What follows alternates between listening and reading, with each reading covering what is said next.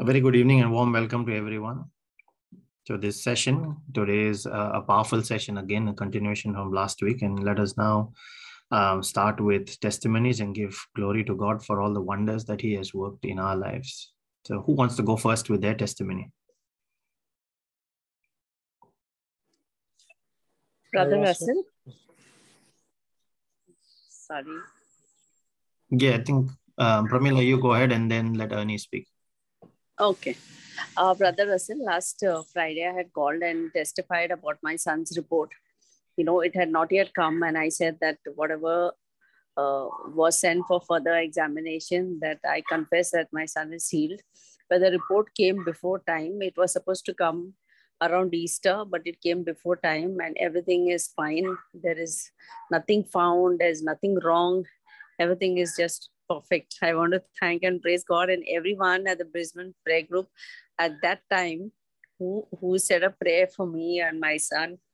And, you know, it is through faith, you know, though for a few days my faith was a bit shaky, I just kept asking myself one question that do you want to see miracles? And I feel if you want to see miracles, you need to have faith. Otherwise, you will never see miracles and I started confessing the word of God. And every time I felt a little low, I would ask myself, Do you want to see miracles? And I, I would answer myself by saying yes. And then I would, you know, just say the word of God and increase my faith. And slowly I had forgotten about his test. I had forgotten when it had to come because I got so busy in my work. And then I got a call yesterday, a day before from the hospital saying that the, the report has come and to pick it up and then Jude said, See, we have faith and we don't have to worry about it. And the report came and everything was so perfect and there was nothing wrong and everything was fine. I just want to give thanks to pray to God, to Jesus, to the Holy Spirit for helping us through these difficult times. And uh, then other testimony, Brother Russell, is yeah. during the time when my son was hospitalized uh, when i came home to you know take a shower my younger son told me that i need to go to the doctor. And i said oh now i have to take you for what? He said i cannot see from far. Everything is blur. I said how come all of a sudden? He said no it's been happening since quite some time since my board exam and i cannot see.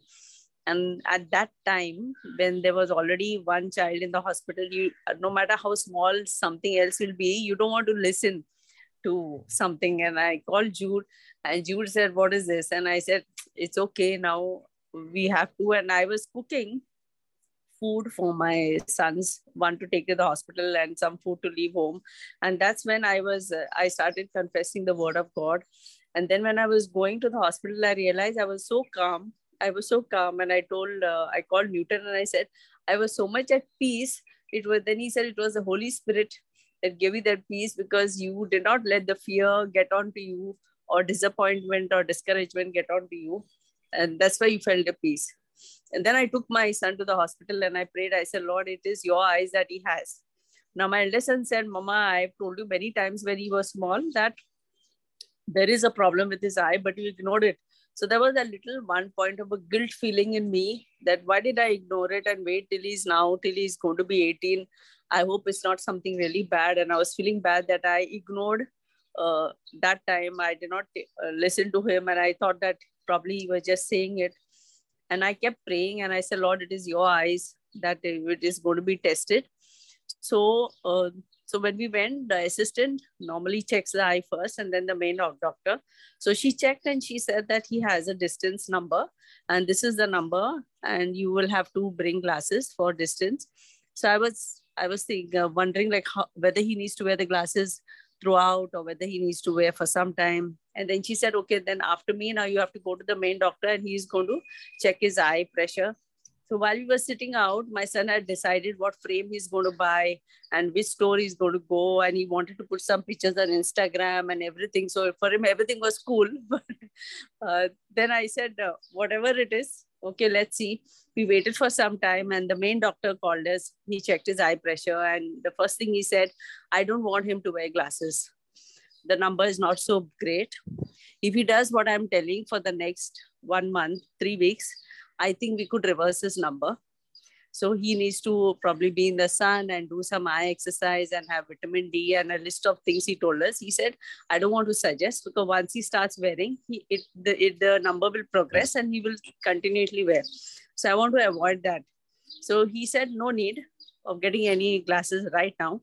Let's wait for three weeks. Let him do. And at that time, I claimed that his eyesight has been restored. And everything comes with a purpose. He's been too much on the phone all the time. So now he has to disconnect himself from the phone and get involved in other activities so that he doesn't strain his eye. And I could not believe, Brother Russell, I walked out of the clinic with his file and I did not go to buy any glasses or any number or anything. And I just could not believe that what I desired and wanted, that I didn't want my son to have the glasses, is what actually happened when I walked out of the clinic and it was like till the end moment i know that i had to buy glasses because he had a distance number but after the visit to the doctor we walked out and we came home. We did not go uh, to the store for the glass. And i just want to praise and thank god that even though things happened till the last moment at the end it was a victory when we walked out of the uh, doctor's clinic. And that is my second miracle uh, so, so, sorry to add Pramila's uh, testimony. It's yeah. just that in the same week, uh, this is Jude with you. The same week, yes, yeah. I was running my cycle, and you know, uh, the signal, you know, was was the go signal. So we all the traffic started moving, and I also also moving a lot of traffic. Suddenly, I mean, it was uh, the road was full of avenue, and I don't know what happened. Uh, I was as a, I was riding the cycle, a big log of dry wood fell right in front of, front of me on the cycle wheel, the front cycle wheel, and just broke into pieces. It was so shocking that it had the, if I'd have been little a second also, fast, that the log of wood would have fallen on my head. And there would have been heavy, I mean, damage. I mean, I would have hurt very badly. Uh, I was just saved and I said, I'm just started staring. I just parked the bike on the side and started staring what happened and how did I get saved? It's just that the thought of Psalm 91 came in my mind. I say every day in the morning when I get up, I say Psalm 91 before I leave the house. And to the power of Psalm 91, I praise and thank God I got saved. One side, my son in the hospital, another side, another son was saying that he's not, his eyes were giving trouble. And they said me could have been totally, you know, in a mess. But the yeah. Lord was with us, the Holy Spirit was with us, and we are saved. It's just the power of the Lord, Holy Spirit, in all faith and the trust that we believe that He's among our midst every time in whatever we do, every trial, tribulation, whatever comes in life, we know He's in our midst. And I pray and thank God for everything. Hallelujah. Hallelujah. That's that's wonderful testimonies. And as the Bible says, if God is for us, who can be against us? Or who can stand against us? That's the way I'd like to see it. They can come, but they can't stand. Yeah, thanks. Thanks for those wonderful testimonies, three powerful testimonies. A lot of learnings for us there. And the important part, like we've said in the past as well, always look at these not just in awe and, and inspiration, but also try to dissect them and see what is it that really worked out in the end. And here you can see that the main thing that the main ingredient was holding on to your faith, not letting it go, rejecting the report that comes to your eyes in the interim where the devil's trying to steal your faith and make you confess something. So if they had to confess and say, oh, let's accept that he has to wear glasses, that would have been the fate. But when you refuse to accept it and then you stand on the word of God and what that word says, and you start claiming that and saying, This is the report I write, I rewrite that report because I have the authority to write it, then you shall have what you say. So good testimonies. Thank you once again. Yeah, Ernie, you had your testimony to share. Um, yes, about the uh, Russell, I just like to thank the uh, faith and the Holy Spirit uh, leads us, in, in, guides us into all truth, into everything we do, actually, and um, just the experiences. Um, the, our life is um, is uh, all, all the the, words that we speak, that I confess boldly, it's not just for me, it's for uh, everyone for this group and uh, everyone in which um, uh, the Lord God uh, loves. And I just like to thank you, even even now He keeps His covenant. Um, I, as I said, I anointed. Uh, there's some very early on when I joined this group, I had this this uh, feeling that I should go and just uh, anoint uh, with oil, bless this oil with the blood of Jesus, just to go and uh, put on uh, the dresses of where I, where I used to live and even my house and stuff like that And so far. Just the, the all like we, we got COVID 19, but it just comes and goes. Uh, I haven't got it, but I, my um, some of the members of my family, my daughters had it, but uh, somehow we had a flu, but we all thought that um, we had it, but uh, we always went and checked and uh, we never got it. But then my daughters recovered from it and she had a flu shot. So, you know, all these things are all been a test and it's and it's been sort of like uh, even times when even certain it makes you to me uh, sort of like inspires me to uh, go even stronger into the word and makes us determined. And uh, it always we always come out of the knowing that uh, we're going to come out of it. It's always good to have that uh, faith, and um, I, I, enjoy the, his presence all the time with these um, teachings and all that because you can feel the his presence and the spirit, the spirit in the word, even when you when you Shanine or um, Brother Vivek uh, uh, say it makes your uh, spirit makes you feel very light and very uh, enjoy. It makes you feel uh, revitalized and focused, and, and it's really good. And I just like to uh, also the um, he's been a faithful God. He keeps the um, weather, bad weather away. It's been passing away. Bad bad hails have been passing by. We're just missing them, and it's just so amazing. And the accidents that were that I've witnessed during the, all this time within these three or four years. There's something was so close, just in front of me. There's a few of them, but even though the other people that have been, you know, just had the accident, but it seemed that none of them were hurt. So, you know, we've been very uh, fortunate about all these things, and um, yeah, he's always working in our lives, and I'm just happy that uh, that uh, we're we're are worshiping a true, one true living God. And with their salvation, for there is no salvation, no one else, for there's you know no name under heaven given among men by which we must be saved. And that's why. Yeah. I and I thank everyone, and I thank for this such a blessing. Thank you, thank you, Father. Thank you, Holy Spirit. Thank you, Jesus, for this tremendous anointing and the precious blood on everyone. Yeah, thank you, Jesus. And that revitalization, that joy comes from Him, that is not ours to give. We can just pray with each other and we facilitate each other, we minister to each other. And that's how we grow together. And that's what this that's where the strength of this prayer group is where we we work together it's it's like we're all one family there's no difference there yeah so thank you for that testimony thank you jesus who wants to go next? Praise the Lord, brother. It's Christina here.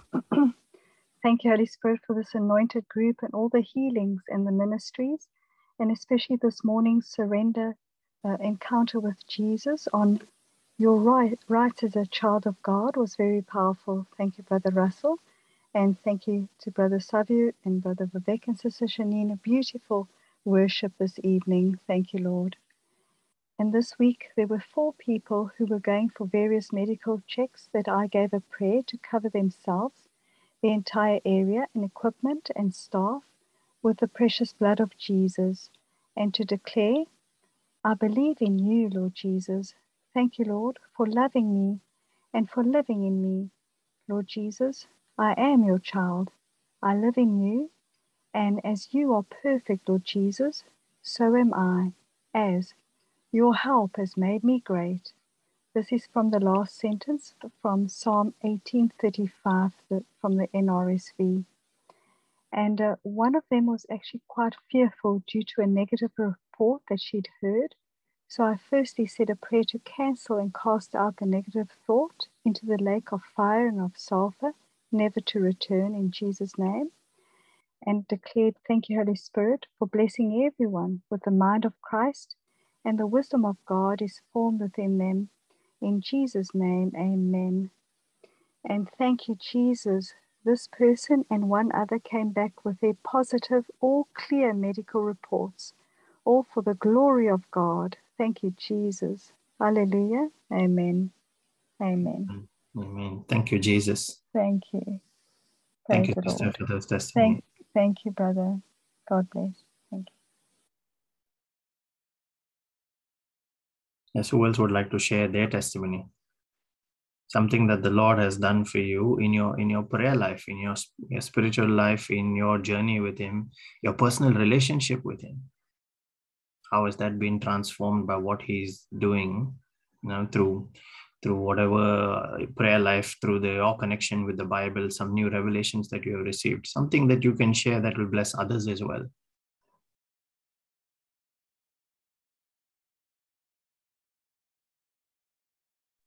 Praise the lord brothers and sisters. I i had some eye issues and uh, it was watering. And then i prayed to the lord and i said my body is the temple of the holy spirit and i am the body of christ. And uh, i went for a checkup and doctor said everything is fine. So thank and praise you lord jesus. And also when i was 10 years old i got my glasses and uh, it was progressing. The number went up to 6.75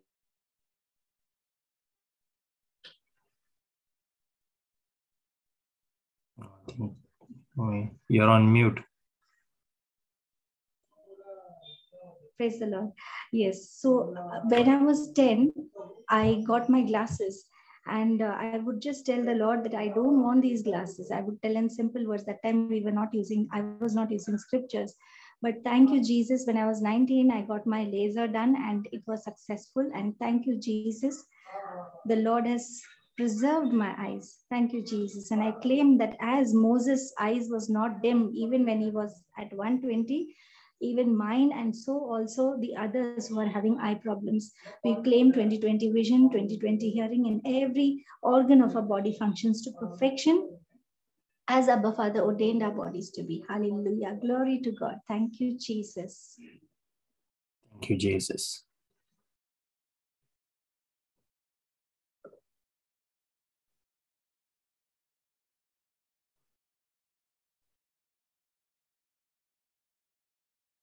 Who wants to go next?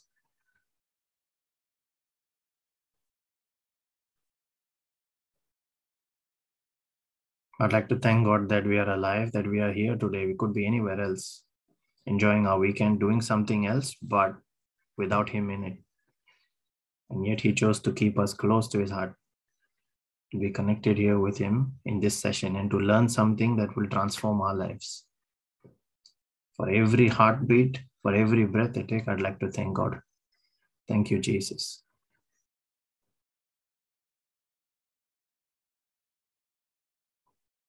Who else would like to share what the Lord has done for them?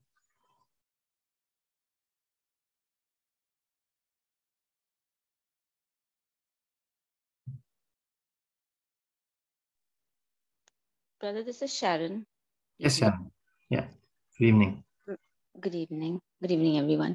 Um, I would like to also share um, just along the lines that you mentioned that we come here every Friday to learn something really um, moving that moves our heart during the week. And um, I really appreciate that we are able to learn these things on a Friday evening and give our time to Jesus, who gives everything for us.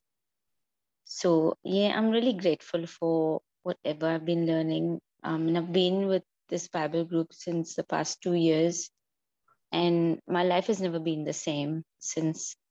So, um, all praise and thanks to Jesus, to our Father, and to the Holy Spirit for guiding us, us all and bringing us every week, every Friday to close off our week in such a beautiful way so thank you everyone on the on this um, call and this group and for the anointing that follows us all. Um, thank you, Jesus. Thank you, Brother Russell and Brother yeah, Vivek. Thank you. thank you, sister. Thank you, Jesus. Thank you.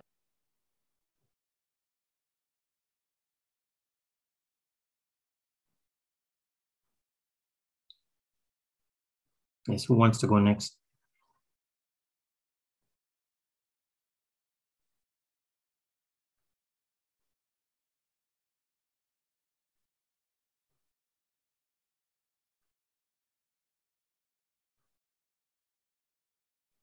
Brother Savio, is there something you want to share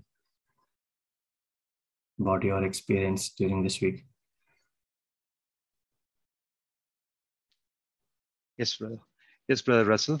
I would like to thank and praise God. Uh, during this week was um, a week where my son had uh, had been to the hospital. He was uh, in surgery this week, and um, it was quite a quite a challenging time, uh, given that he had to undergo his his uh, surgery for his wisdom teeth. Uh, this was the time he had to uh, extract and surgically remove out five wisdom teeth. And at a young age, uh, it was quite difficult because generally the doctor mentioned that uh, the surgery, generally the wisdom teeth come at a much later age between 18 and 25.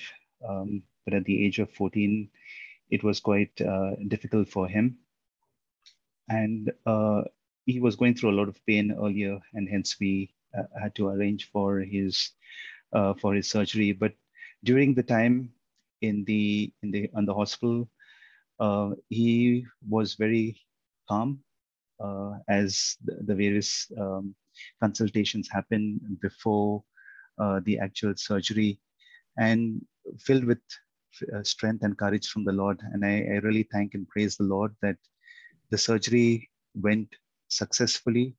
And I, in advance, thank and praise the Lord for his full recovery, which has already begun.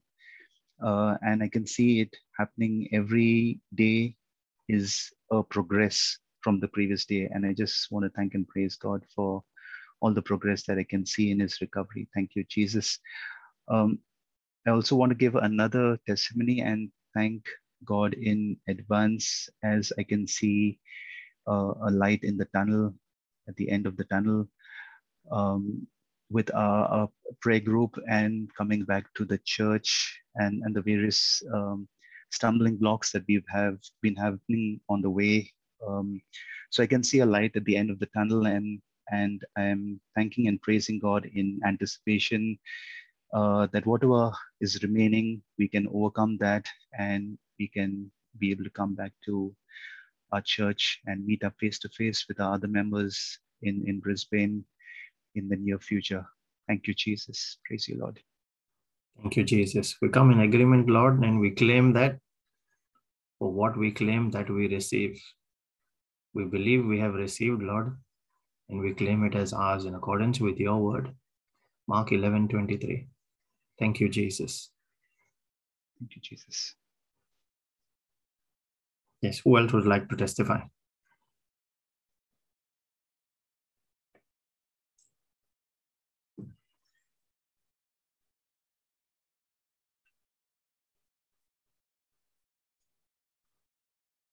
Russell, I would just like to say praise and thank you to the Lord and just give him glory for every grace and blessing and miracle, all the little miracles he gives us during the week for the gift of life itself, for the gift of our breath, um, for the gift of this prayer group and each one of us, every single person in this group. I, I just praise and thank you, Lord.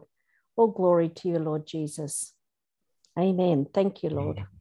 Amen. Thank you, Lord. Brother Russell, I would like to thank our good Lord. Yes. The Father and the Holy Spirit for just being there when we call on when we call his name.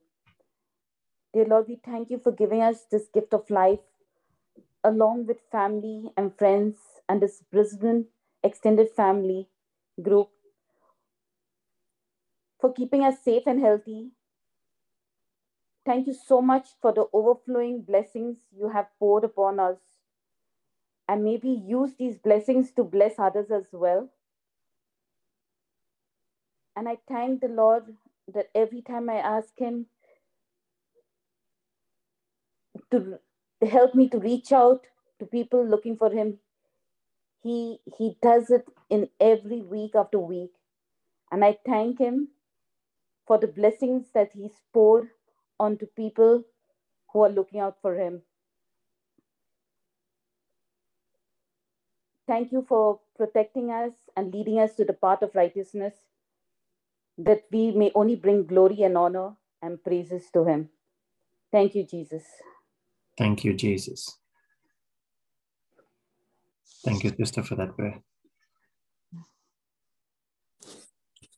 Russell, I would like to thank and praise God for for a wonderful week that has gone by, for all yes. the people who are attending the prayer meeting right now. Yes. And also for the people who have invited others to come for this prayer meeting. May all grace flow upon their lives. And mm-hmm. as I always say, it, it's not about what we have, mm-hmm. it's about what we can give others because it's all about, uh, you know, servant leadership. Yes. Serving others is what we are called to do because Christ came to serve, not to be served. Yes. And we all are called to be Christ to other people. So that's how, you know, there are so many who go out and spread this, uh, you know, the morning encounters, the evening rosary, uh, Friday Bible teaching, or even the praise and worship, and even Savio's uh, reflections, where people are actually sharing it to others. Uh, we have to, we are called to be the light to the people in darkness. And I thank and praise God for the people who are being touched by these teachings that you give and by all the teachings and they have they actually are christ to others and in this dark world i'm sure god is calling for people and he's calling all of us to be that light to the people in darkness so thank and praise god for for all of us who are actually attending this prayer we could have been doing other things um you know but yes it's so important that the word of god is the strength of our life because without the word we can do nothing and as jesus says in john 15 5 that I'm the vine and you are the branches, and without me, you can do nothing. That's that verse that keeps coming back to me and say, Lord, without you, I'm nothing. So thank and praise God that we bring Christ to others. And, and I, I also pray that every one of us goes out and shares and gets at least one person. If you are being blessed, do not keep the blessing. The blessing in Jesus Christ is all about giving it to others. You only multiply the blessing when you share it with others so that someone else comes to this group and someone else's life is blessed and that's how we are called to spread the light yeah. Um, we will not diminish we'll only increase in christ in in the in the kingdom of god the way up is the way down it's not the way up the way the world looks at it the way down yeah. is humility total humility and that's why the lord is so powerful i thank and praise you brother for uh, your teachings uh, and god for for blessing you mightily with this ministry and yeah, we're looking forward to a wonderful teaching tonight where the Holy Spirit directly speaks through you. May the precious blood of Jesus be upon you, and every word that you speak be covered by the precious blood of Jesus. And let your, your lips be sealed and anointed so that you speak only God's word and nothing else. Thank, Thank you, Jesus. Amen. Amen. Thank you, brother. Thank you, Jesus.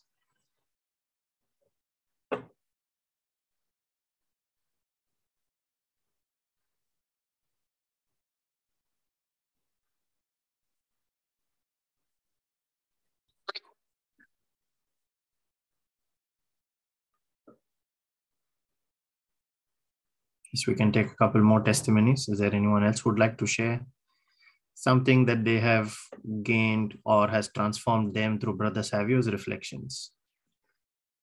Or through their participating in the rosary group or the morning uh, encounter with the Lord?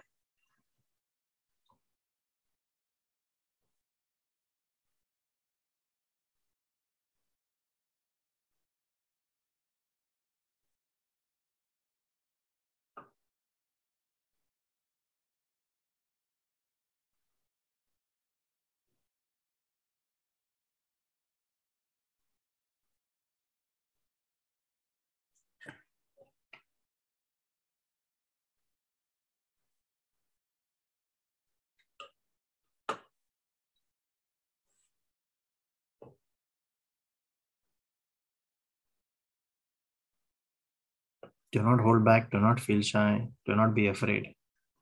The Lord wants you to speak. Remember Revelations 12 11. They overcame the devil, the enemy, by the blood of the Lamb, on which we will learn a lot today. But also, an equal part to play there is the hyssop, the word of their testimony. You can only seal it with the word of your testimony. speak it, claim it, receive it.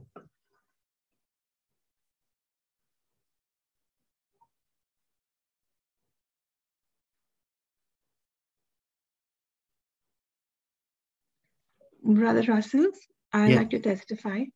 Uh, I have two testimonies. One testimony is uh, about my son. Yes, and um, praise God. Uh, he um, he had auditioned uh, for a choir, and uh, we did not know how big this choir is.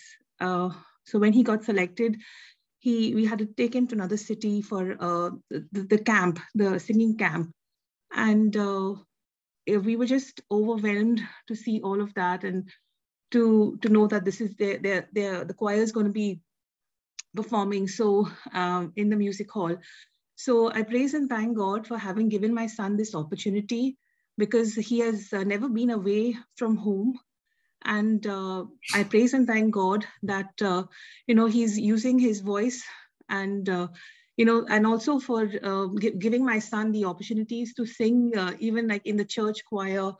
And what touched me this week is that uh, when my son went to this choir, he said uh, the the the camp. He said to me, "Oh, I don't think I'm going to miss you all because this is my first time out. So I'm going to be away from this, this, this. You know, all the nagging, all the." and I just kind of there was some sadness when I left him but that same night, he texted me, said, you know, Mom, I'm missing you so much, and I've uh, I've said my night prayers, and I'm going to get go to bed now. And I never told him, you know, like say your prayers. I, I did say to him we were going like confess uh, Isaiah um, 54 and 5, but I never emphasized on prayers because I saw like there were, you know, it was a boys' choir and they're all very excited about it. But he texted me every night, all these to say to me, Mom, I miss you. I miss everybody, and I love you, and I can't wait to see all.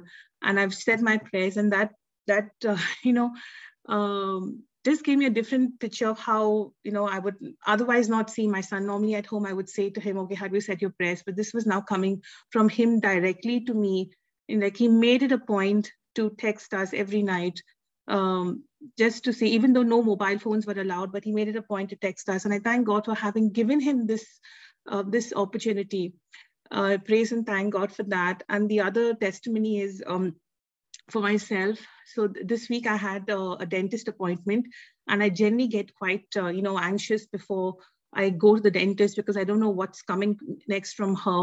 Or you know one and um, I asked my mom, I said, can you pray for me? And she said, oh, yes, now that I know to pray, I will pray. I will say that thank, I'm going to thank the Lord that everything is all fine and uh, you know so when i went to the dentist and the, she just uh, said to me like she she she did give me like the injection and then it was so painless so painless. Even like i didn't even know when it started when it ended. And then i asked her like is it done? And then she said yes. And right through before i could enter the, the enter the room right through the end of it i just kept confessing luke um, 417 uh, luke 418 the, the spirit of the lord is upon me. You know, my God Himself has anointed me. Jesus has filled me with His love and set me free.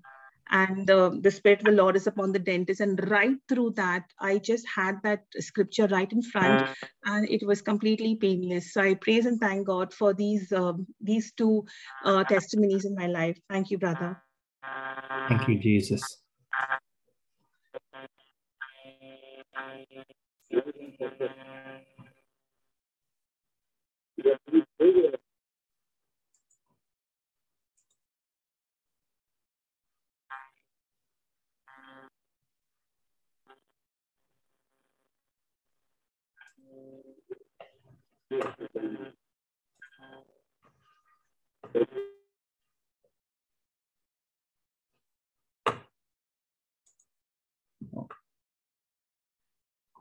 Praise God.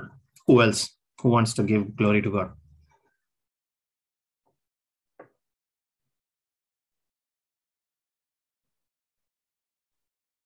I might just add one more testimony there as well of a friend in India who has been, uh, who I've been praying with for a job. And this person has been struggling for a while, looking to, because her current job is coming to an end. That company is closing down and has been looking for a new job for a while now and hasn't been seeing anything coming, no opportunities. And all of a sudden, out of the blue, this one opportunity has then come to her. She, they've called her for two interviews, and that person is now they verbally confirmed that she's got the job. We have claimed it already. She will receive her documents, her contract for the new job early next week. So we have claimed that contract will be in accordance with the figure she has given in her vision to the Lord. That salary figure will be written on that document as well. So we praise and thank God that the contract will be written by him and in accordance with what is his plan for her the figure that she has put is what she will see in that letter that comes to her next week thank you jesus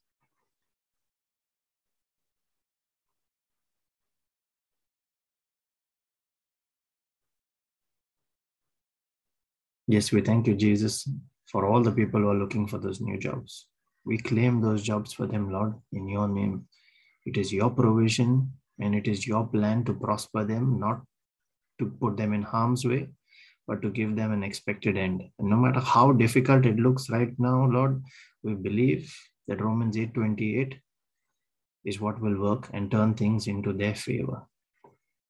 For nothing is impossible to you, Lord. We thank you, Jesus, for those jobs. Thank you, Father.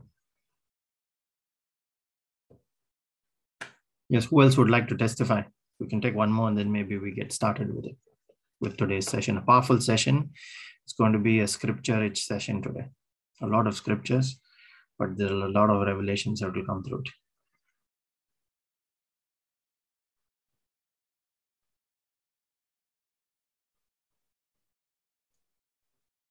Russell, I'd just like to um, praise and thank the Lord for Savio's daily reflections. They're so powerful. They're yeah. written in, in simple terms Yes. And they relate to us every day at just everyday situations.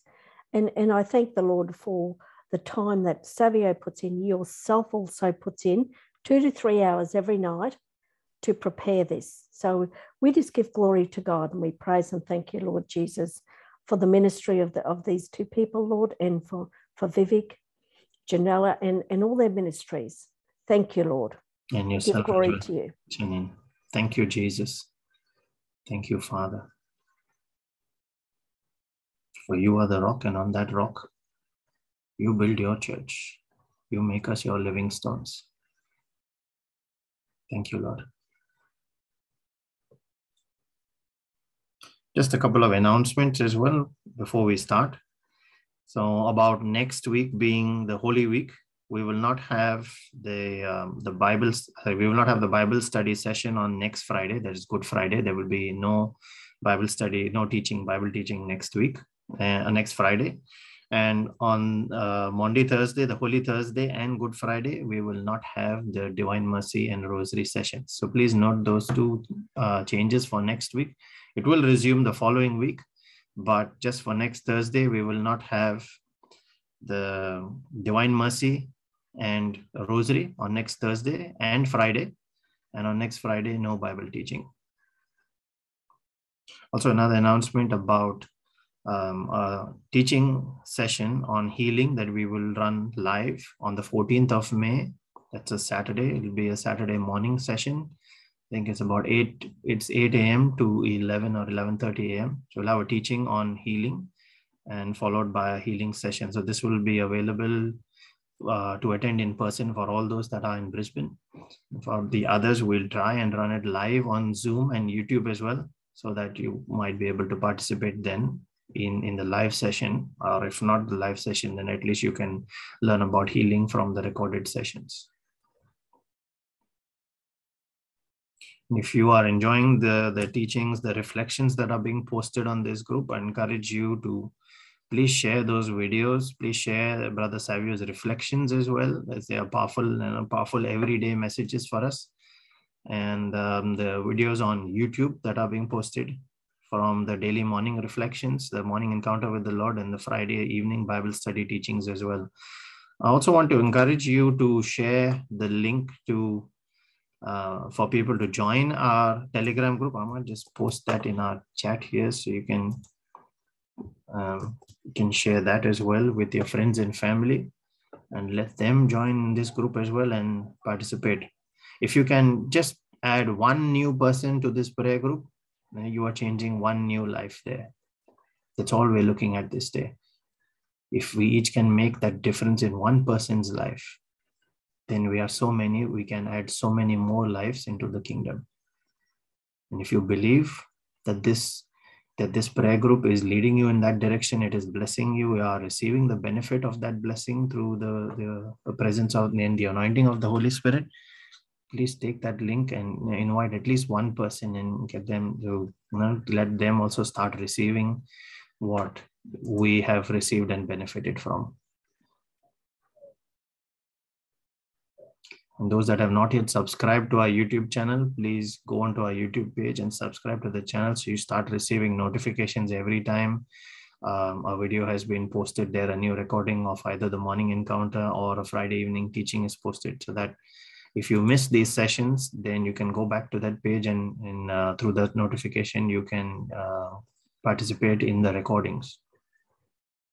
I know that a lot of people pray with our YouTube uh, recordings or even our podcast recordings and i can assure you it is the same presence the anointing presence of the holy spirit that is there even in the recordings. It is not only in the live session. So that is a great mystery about it but it is he who is there. And that's where the real power it is not by might it is not by our power but it is by his presence by the spirit that everything that that transformation that renewal starts to take place. Praise god Yes, is there anyone else who would like to testify? Otherwise, we'll just get started into this evening's teaching session. There's going to be a powerful prayer at the end as well on pleading the blood of Jesus. So I'm hoping you will stay till the end and, and um, use that prayer. Then you can use it in your daily life as well. Anyone else would like to testify?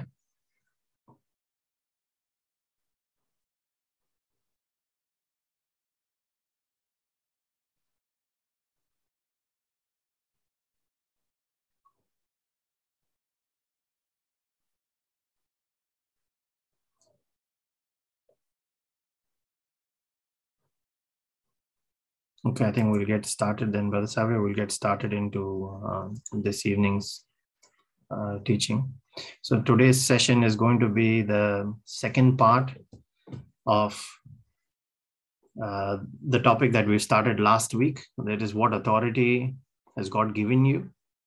It is important for us to know that authority when you do not know what you have and that's where we took this morning's topic as well. What legal rights do you have as a child of god? And if you haven't listened to that i'd encourage you to go to our youtube page or our podcast page. You'll find it there under the playlist of morning encounters with the lord and listen to that one. You should know what legal rights you have. When you do not know your legal rights you can't exercise them and you're missing out on something really valuable. It's that ignorance that the enemy is capitalizing on to torment you and trouble you. And then we wonder, why is my life so miserable? But if you just knew what you had, then you can prevent others from making you miserable that way.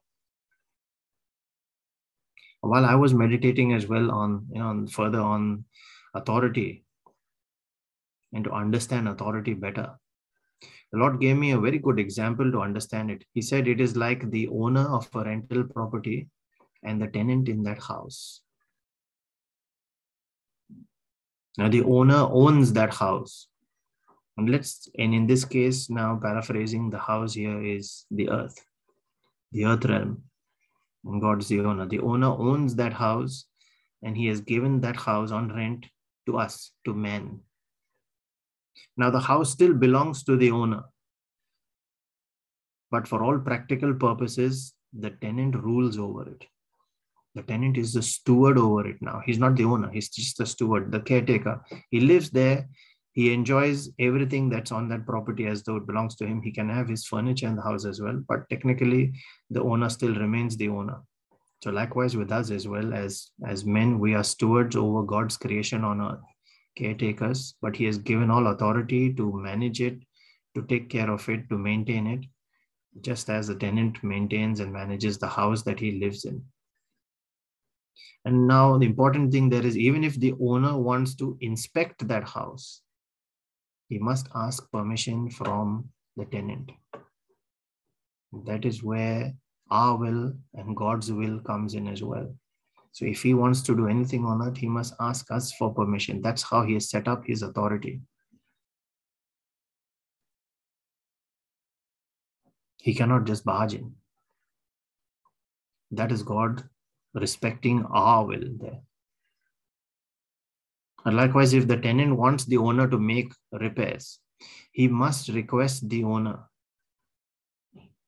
And this is where prayer comes in.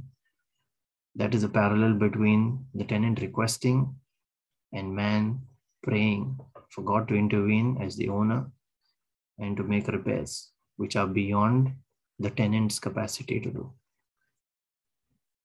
And then we see situations where sometimes things go out of hand. The tenant is struggling to manage and maintain it especially when things like you know the fence is broken and you see stray animals coming in other imposters visiting and you're wondering about the safety and security. Keeping it from outsiders trying to take over.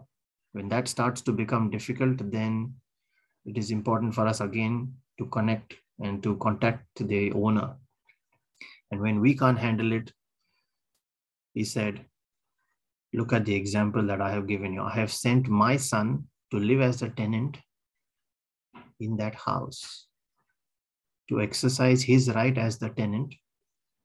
But then he also bears in mind that as a tenant, he carries that extent of ownership. So he is in charge. Use that as an example.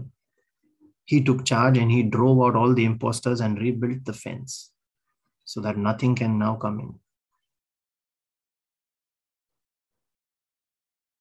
And he said, Here's your house, swept clean and well arranged. And this is how you take charge, you drive them away. Now go and do as I do, as I did, and exercise your authority over the house. For you are like me. That's what Jesus is saying to you today. Since you are a tenant, my father has given you a right over that house like a son. Use that right. I hope that example, we are able to correlate that example, and you can actually take it again after um, this Bible teaching session and meditate more on that relationship between the owner and the tenant. There, I'm sure there are more revelations that will come out of it. But when you correlate there with God, the earth realm, and us, and how that authority is flowing, then your understanding of how to use that authority will be a lot stronger. And then when you speak with that understanding, when you speak the word in your prayer, there will be so much more effect coming out of it. The Roman centurion that we took last week, the story of the Roman centurion, he understood this kind of authority and how it worked. Because the authority then in that house is similar to the structure of you know a corporate company or even in the military. There is a hierarchy, and the order and the authority flows through that hierarchy. We also saw last week how the prodigal son, he had authority while he was in the father's house, chose to go away, lost that authority, gave it away to someone else, hired himself out, gave up that authority through that hiring.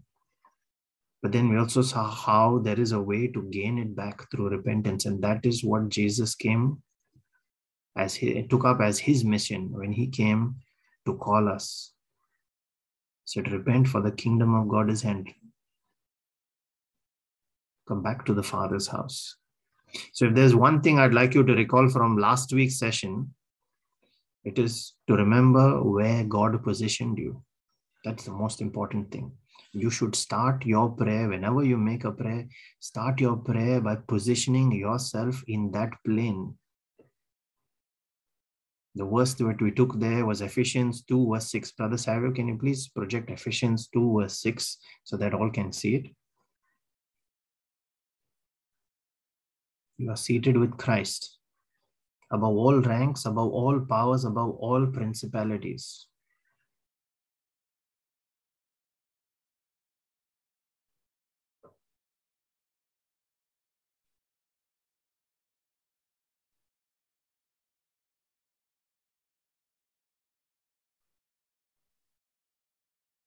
have a close look at the, the parts that are highlighted there.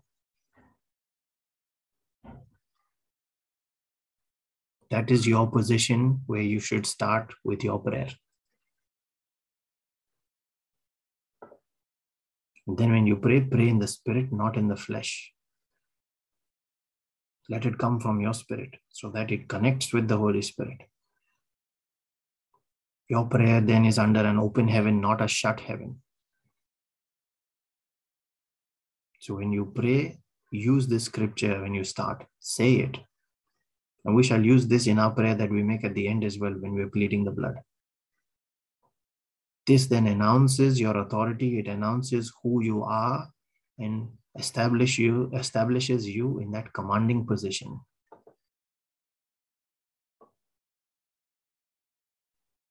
So, who are you really seated with?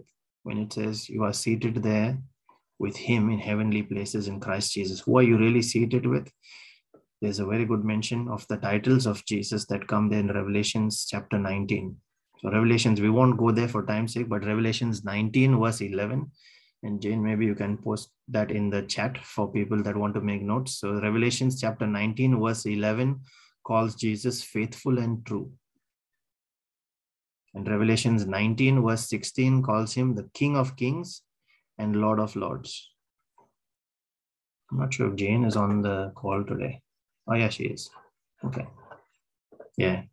Sister Jane, can you please post those scriptures in the chat for everyone to make notes? So it's Revelations 19, verse 11, faithful and true, and 19, verse 16, which says, King of Kings and Lord of Lords. That is whom you are seated with. When you say Lord of Lords, is He's above all the others that carry any kind of authority over any territory in both these realms, the physical and the spiritual.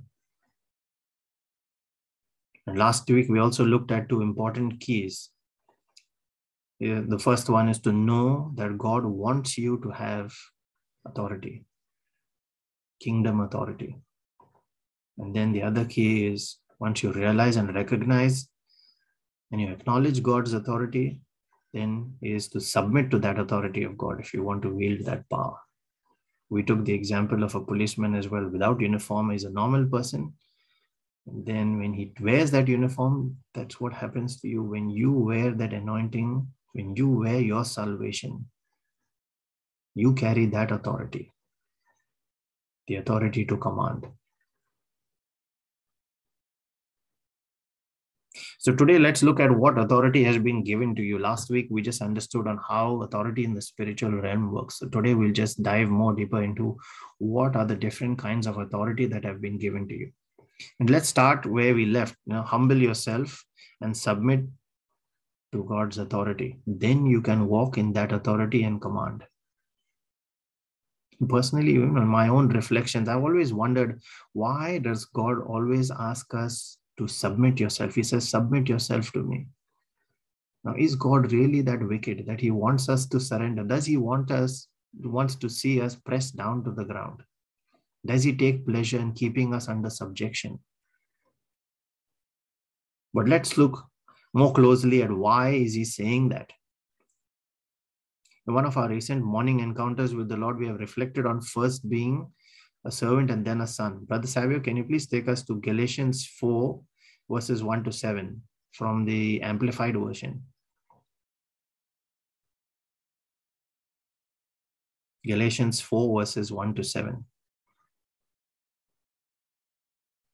In that session, we reflected on first being a servant, then becoming a son. Even though you're already a son, when you received salvation, he said, Those that believed on him, he gave power to become sons. John 1, verse 12. But this is how we ought to grow to that sonship. It's the stages in it.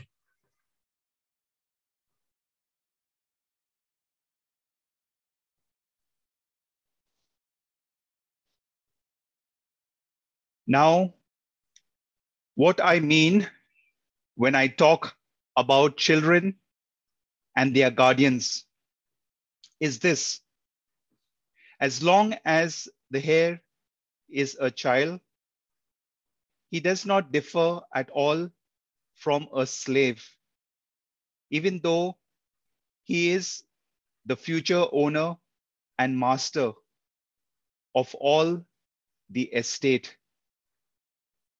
But he is under the authority of guardians and household administrators or managers until the date set by his father when he is of legal age.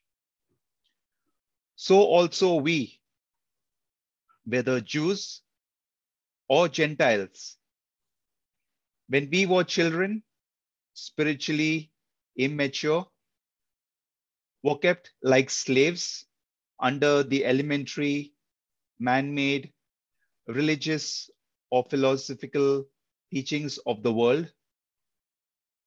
But when, in God's plan, the proper time had fully come, God sent his son, born of a woman, born under the regulations of the law, so that he might redeem and liberate those who were under the law, that we who believe might be adopted as sons, as God's children with all rights, as fully grown members of a family.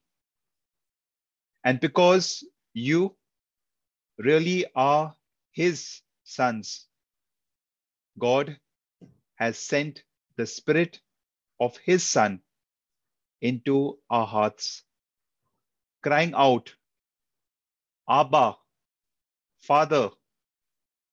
Therefore, you are no longer a slave, a bond servant, but a son. And if a son, then also an heir through the gracious act of God through Christ. Yeah, so if you look closely here, you can see that is talking about when we just when we just receive our salvation, we are like little children. We do not know much about the kingdom. We do not know much about God's ways. We have just been saved. We're like newborn babies. So we need that guidance. We need that teaching until we grow to a point where He says, You are now ready to carry and exercise that authority as a son. But till then, remain under someone that is managing that affairs for you, managing that authority on your behalf, and learn from them.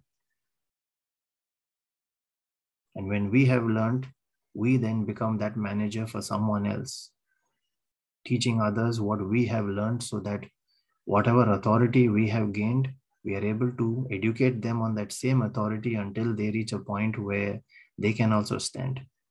An important thing here is when in verse 5 it says that the appointed time he sent his son. Verse 4, sorry, he sent his son. So Jesus came to give that example of how we can grow into that authority. An important thing to note is as we see in Philippians chapter 2, verse 8 and 9, Jesus' authority came from submission to the Father. He humbled himself as well. So it was part of that submitting ourselves to the training, to the coaching, to all the rigors of that coaching, so that when we have emerged on the other side of that coaching program, through His word, coached by His Spirit, we are made into stronger Christians who are now ready to carry that authority. So that when you have to stand in that battle, you are not going into that battle ignorant. You are not going into that battle weak, but you are going with knowledge, with wisdom, and with understanding how to wage war. That is important if you are to emerge victorious. So we must bear that in mind, stick to the word, keep learning from it, keep learning from others as well, and building on the abilities that will help us stand strong in the kingdom.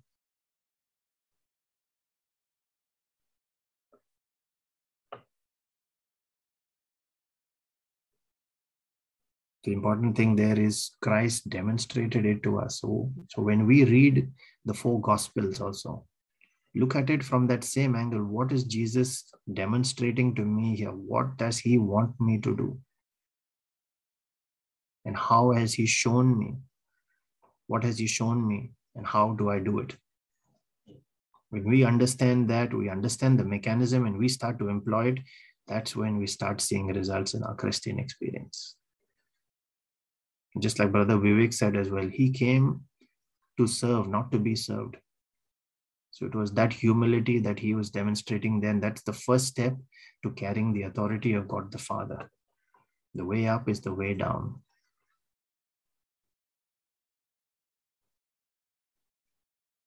That's what he taught his disciples as well.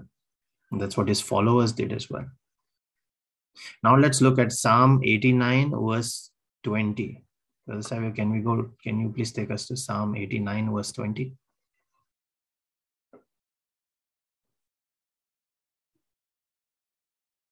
It's a very simple line, but powerful revelation there.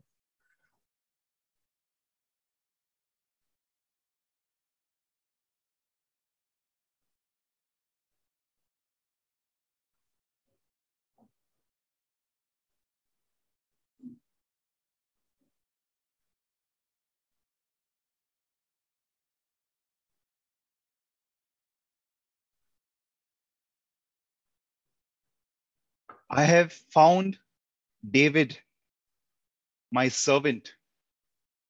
With my holy oil, I have anointed him. Yeah, so that anointing is giving authority. In the old days, even kings were anointed with oil when they were made kings, when they sat on that throne that carries all authority over the kingdom.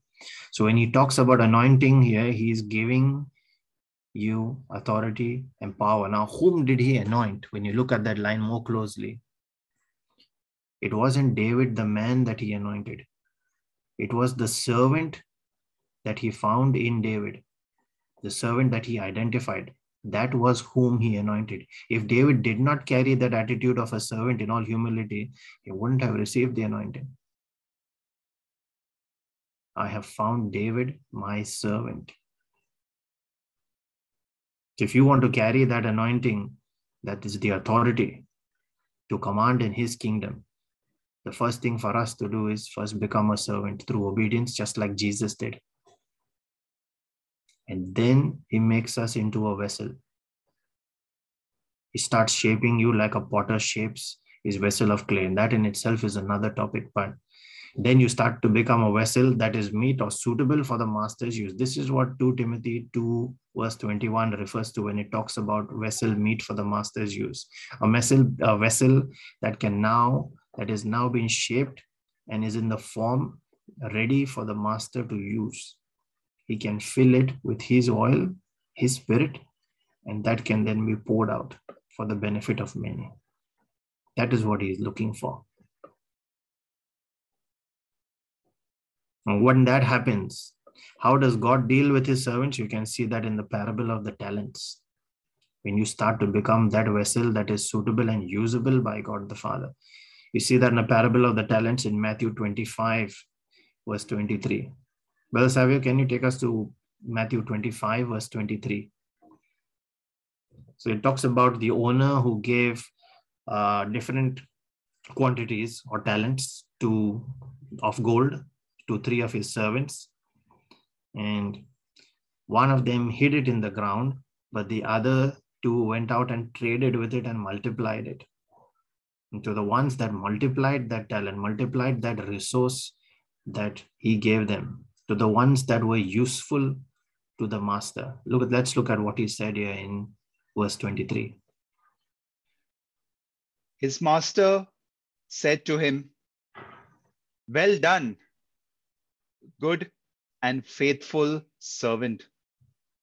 You have been faithful and trustworthy over a little. I will put you in charge of many things. Share in the joy of your master. This is how your authority in the kingdom grows. He will start by giving you a little and then see what you do with it. Now, if we take it casually and start to gain pride and don't use it, we'd be like the servant that buried that talent. What he would say to that is, Away from me, you wicked and lazy servant. And that servant actually ended up getting thrown into the outer darkness. Can you scroll down a little, Brother Savio? See, see verse 26 there.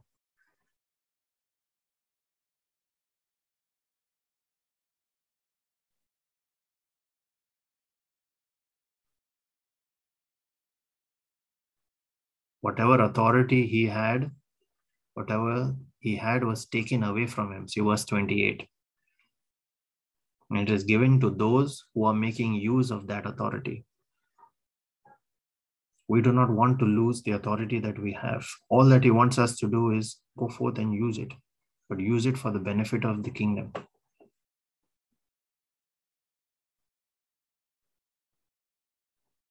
The believer's life is one of total dependence on God. And Jesus modeled that dependence for us, where he said, On my own, I can do nothing. That is John 5, verse 30. On my own, I can do nothing. And I seek not my will, but the will of him who sent me. He wants us to live that same life of dependence, where we seek the will of the Father And it is through him that we receive the power and the authority to do everything that we need to do. It's more of your kingdom come, Father, and your will be done through my servanthood. Not my kingdom come, where I want everything for myself and I don't look at others. And Brother Vivek touched on this at the start as well when he was testifying. That's what it really is about. Your kingdom come, your will be done. That's what we say in the Lord's Prayer every time we say it. Let us say it with this understanding where we're saying, Lord, I align my will to what your plans are, not just for me, but for the greater good of my brothers, my neighbors, my friends, my community, everyone around me. That every life be saved. I want what you want. Your kingdom come, your will be done.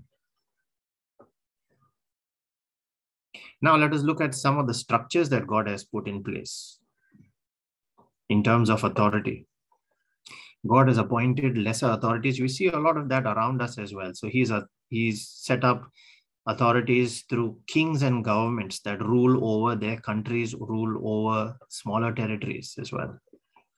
And there's a mention of that. I'm not going to go through each of these scriptures, but uh, we can have them written in the chat, Jen. This we see that mentioned in Romans 13 verses 1 to 7, which talks about kings and governments having authority over their subjects. So Romans 13 verses 1 to 7. The next one is the apostles had authority over the church. We see that in Acts 4, verse 34 and 35, and Philemon, chapter 1, verse 3. So Acts 4, verse 34 and 35, and Philemon chapter 1, verse 3. So likewise, when in the way the, author- the apostles were given authority over the church, today we have pastors and we have the church hierarchy as well. Their authority comes from what God has given them. When we reflect on this kind of authority, especially kings and governments, we see even in Jesus's passion, when Pilate said, do you not know that I have authority to release you? What was Jesus' answer to him? Jesus said, You would have no authority over me unless it had been given from above.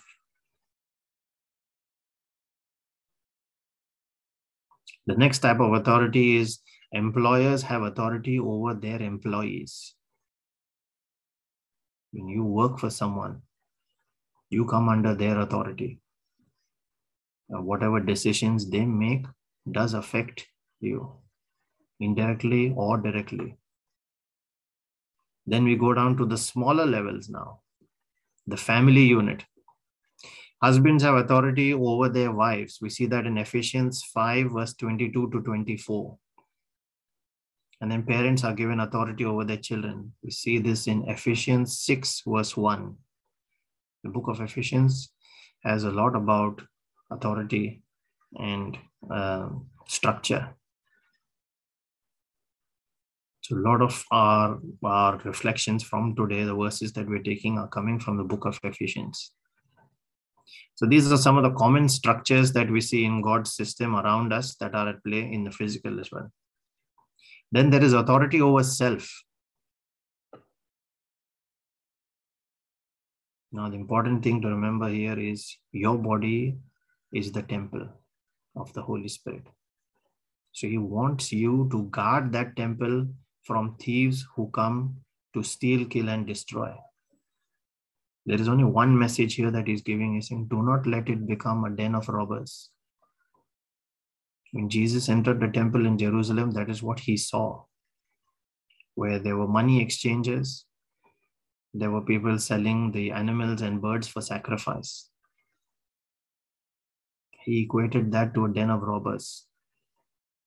When there's all those kind of transaction taking place in your body which is the temple of the holy spirit where there is sin being transacted it's the same thing. He cracked the whip there and prophetically demonstrated what we need to be doing as well when our body starts to become subject to that kind of a situation.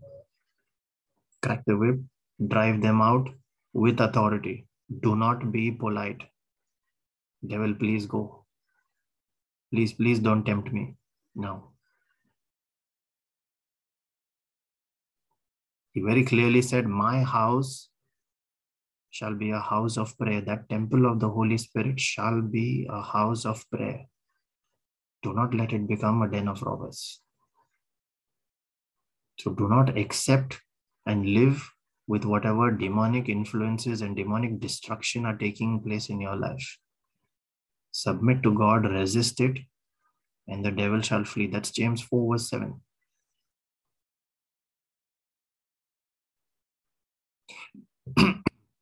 now let's look at a few other authorities that you can bear and look closely now. You will identify some of the weapons that you can use in your personal battle against evil. So pay close attention.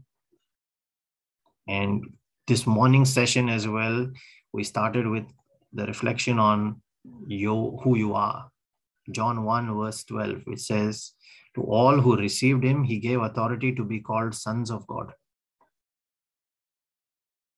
So we go from being a believer to being a son to being an heir.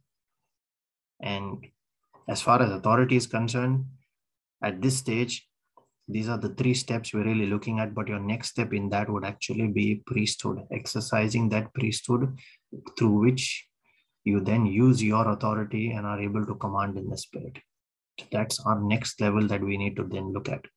Romans 8, verse 17 confirms it where it says we are made co heirs with Christ. So, John 1, verse 12, Romans 8, verse 17, and we saw earlier Ephesians 2, verse 6. Three key verses about your positioning, who you are, your identity. So, bear that in mind now when we go through these next few authorities. Now, the first type, the first type is the authority of the believer. What authority are you given as a believer? Let's look more closely at those. The first one among that is the authority of office, your authority as a servant. Now, we've seen earlier where the Bible said in Galatians 4, you start as a son, but you learn as a servant. So we have to first take up servanthood. So you carry a certain authority by virtue of your position in the kingdom and the ministry that you have been assigned. In Matthew 28, we see at the end of that chapter, before Jesus ascended, he said, he, he, all authority in heaven and earth is given unto me. And that was the authority of great commission that he gave to his disciples. Where he said, Because that authority in heaven and earth is given to me, go therefore under that authority, go therefore and make disciples like yourself of all the nations, of all the peoples. That is the authority of Great Commission that Jesus gave us, our authority as a servant. Our second authority as a believer is seen in Mark 16, verse 17 to 18. Brother Savio, can you please take us to Mark 16, verse 17 to 18. And I'd like to read this one. This is interesting.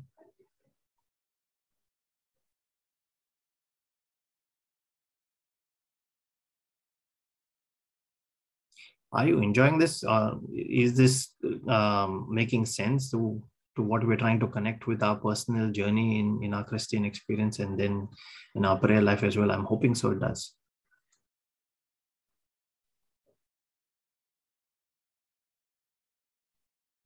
So Mark 16, verse 17 and 18. Okay, I'm going to read this one now. These signs will accompany Brother Johnson and Brother Vivek. That in my name, they will cast out demons. They will speak in new tongues. They will pick up servants. And if they drink anything, then it will not hurt them. They will lay hands on the sick and they will get well. Now, I use two names there. I'm hoping you noticed what is written there as against what I have said. It is not given specifically to me or to someone else individually. It is not given to people that we hold as or highly anointed. Said these signs will accompany those who believe that is you, me, my neighbor, everyone that believes. That is important for each of us to remember. Remember your position. We I kept reminding you about the position. You start your prayer from that plane where you are positioned, seated with Christ. And now he's saying, This is your authority. These signs shall follow you. When you lay hands on the sick, it is not specific to Brother Johnson only. When you lay hands on the sick and you believe, those signs shall follow you. This is an application of a believer using the authority of the name of Jesus. This is the fivefold authority he gives believers. Look closely at that verse. Number one, he says, In my name, they will cast out demons. Number two, they will speak in new tongues. Number three, they will pick up serpents with their hands. Number four, if they drink any deadly poison, it will not hurt them. Number five, they will lay their hands on the sick they shall recover. Are you seeing that? That fivefold authority is given to each one that believes. The first and the last one there in that list are the healing and deliverance ministry. It is not limited to specific persons. Each one who believes and is willing to exercise it, that authority is given and it grows. The same is also seen in Luke 9, verse 1, if you'd like to refer it in your personal reflection. The same authority. And then the third one is seen in Luke 10, verse 19 as well. The power to tread on serpents and scorpions, and the power over all, and over all the power of the enemy. Where he says, Nothing shall by any means hurt you. Can, can we go, brother, to Brother Savio, to Luke 10, verse 19? So it's the same as that third one, but in a different way, but he's added on those extra words there. That's what I would like each of us to look at.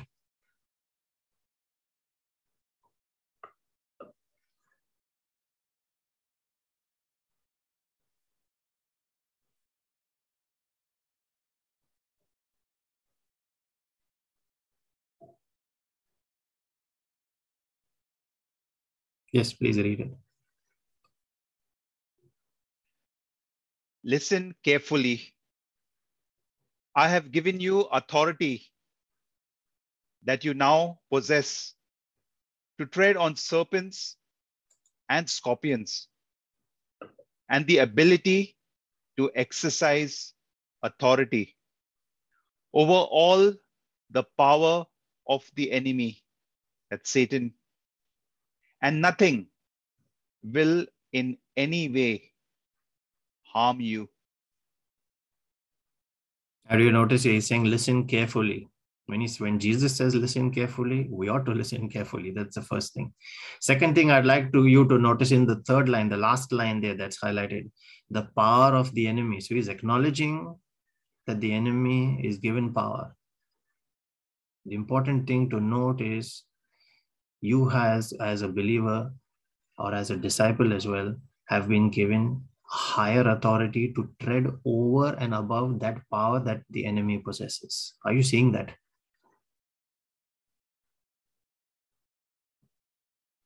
The disciple is given higher power. So, who should prevail in that battle? I think you understand that now. Are we prevailing in that battle? If you're not, then something seriously is missing. Start looking closely at this verse again and again until it sinks in you, until it becomes flesh within you. You're understanding that verse thoroughly. Start using it in your prayer. Start using that authority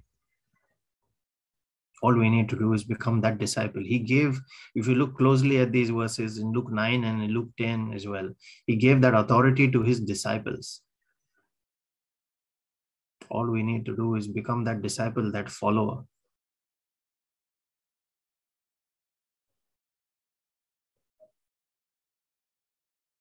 so let's move on now to the second type of authority the authority of an heir as a son we saw a bit of that this morning. What are your legal rights?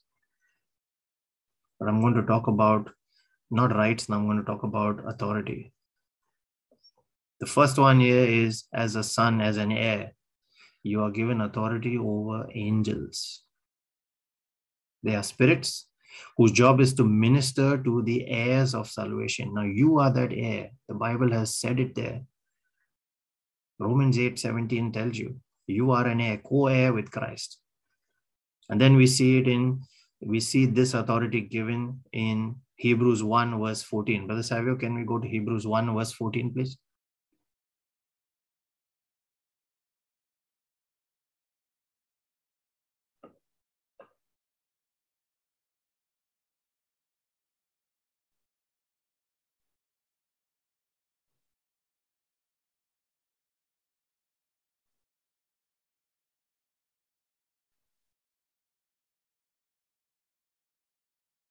Are not all the angels ministering spirits sent out by God to serve, accompany, and protect those who will inherit salvation?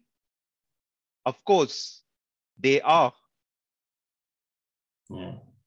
So their job is to serve those who will inherit salvation. Who are those that inherit salvation? You and me.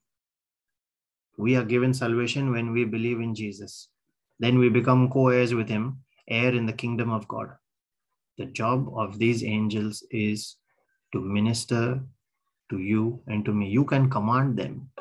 You can command your angels. If you look at Psalm 91, verse 7, it says, God has given angels charge over us to minister to us, to look after us, to keep us from hurting our feet on the stones.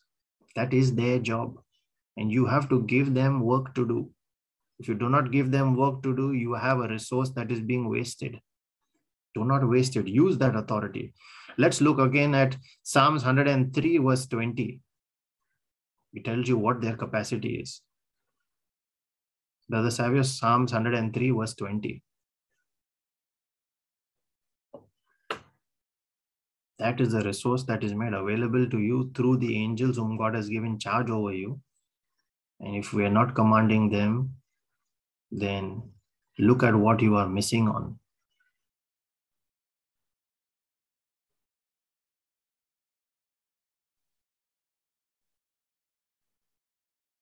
Bless the Lord, you, his angels, you mighty ones who do his commandments can you take us in, can you take this in King James Version? Sure. King James Version will say, You who excel in strength. That is the word that I'm looking for.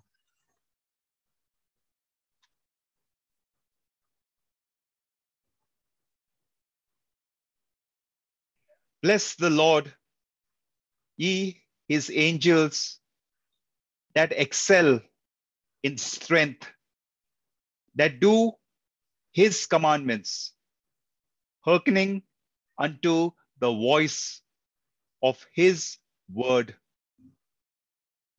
So we saw in Hebrews 1:14 earlier, their job is to accompany, to protect. You know, here it is saying how well they are given that strength, they excel in strength. And they do the commandments or follow the commandment of God, listening to the voice of his word. So when you speak the word of God and you say in the name of Jesus, He is the word. When you say it in, in the name of Jesus, you become the voice of word. You become His voice. They listen to that voice and they obey, they hearken. Then they use that strength, that might to fulfill the commandment that you give them. So you have to use your angels, dispatch them on assignments. That is your right. If you are not using it, look at what you are missing out on. Many of us are struggling with jobs, struggling with challenges in our lives, and we're wondering how that can be resolved. And here is a resource made available that we don't even know existed. Look at what you are missing out. I hope this is driving something. You are making some notes that you will start to then you know, make changes in your prayer life. Make notes of what you want to change there. And start using that in your daily prayer life every single day. The second one is the authority to use the name of Jesus. Now, this again is the authority of inheritance, the authority of the heir. Here we can look at Brother Savio, John 16, verse 23.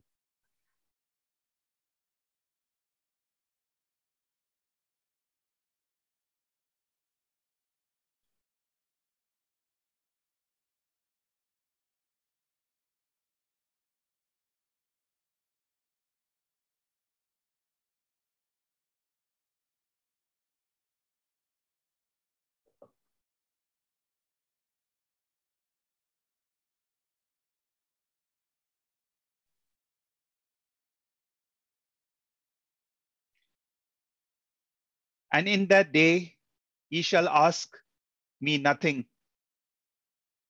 Verily, verily, I say unto you, whosoever ye shall ask the Father in my name, he will give it to you. Now, the word I'd like you to look closely at here on your screen is the word, the first word on the second line. What so ever.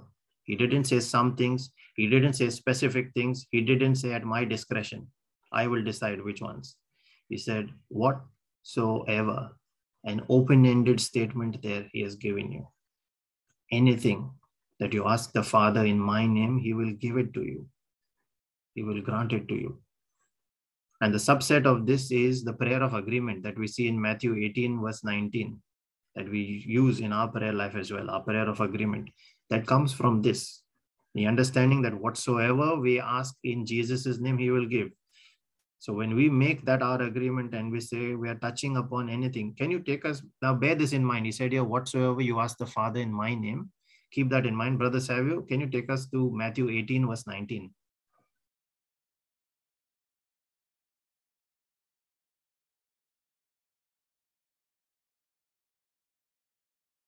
I hope you all are enjoying this. Although if you are enjoying it, please type an amen in the chat so I will know.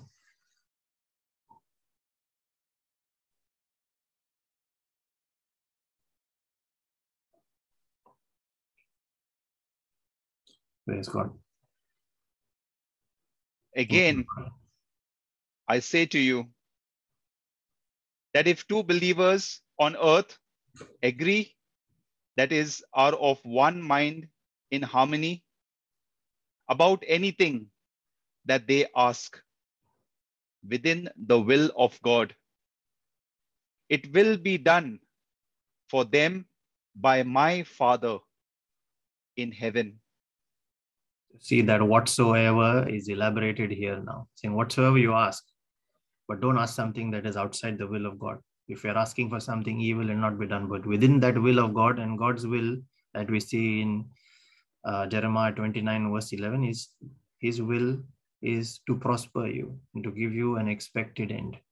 So if you're asking anything that will bring you that prosperity and give you that expected end that is mentioned in his word, whatsoever you ask within that, in the name of Jesus, and two of you agree as touching upon it, that the Father will do.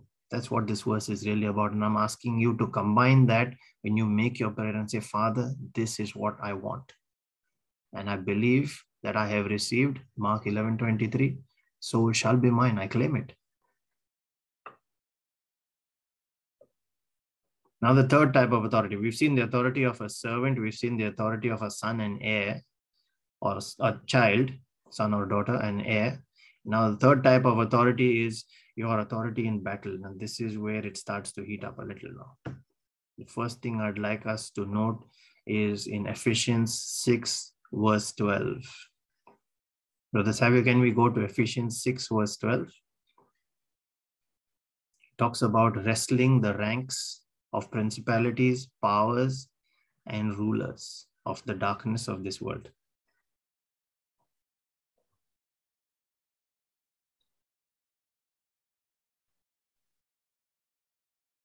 So these are ones that sit up in the hierarchy. Now, pretty much like the prince of Persia. So prince comes from that word principality that you are seeing there. Um,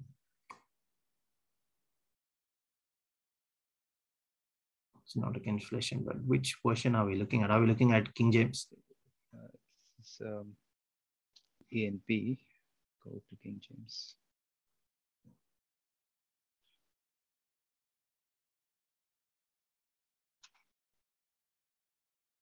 Yeah.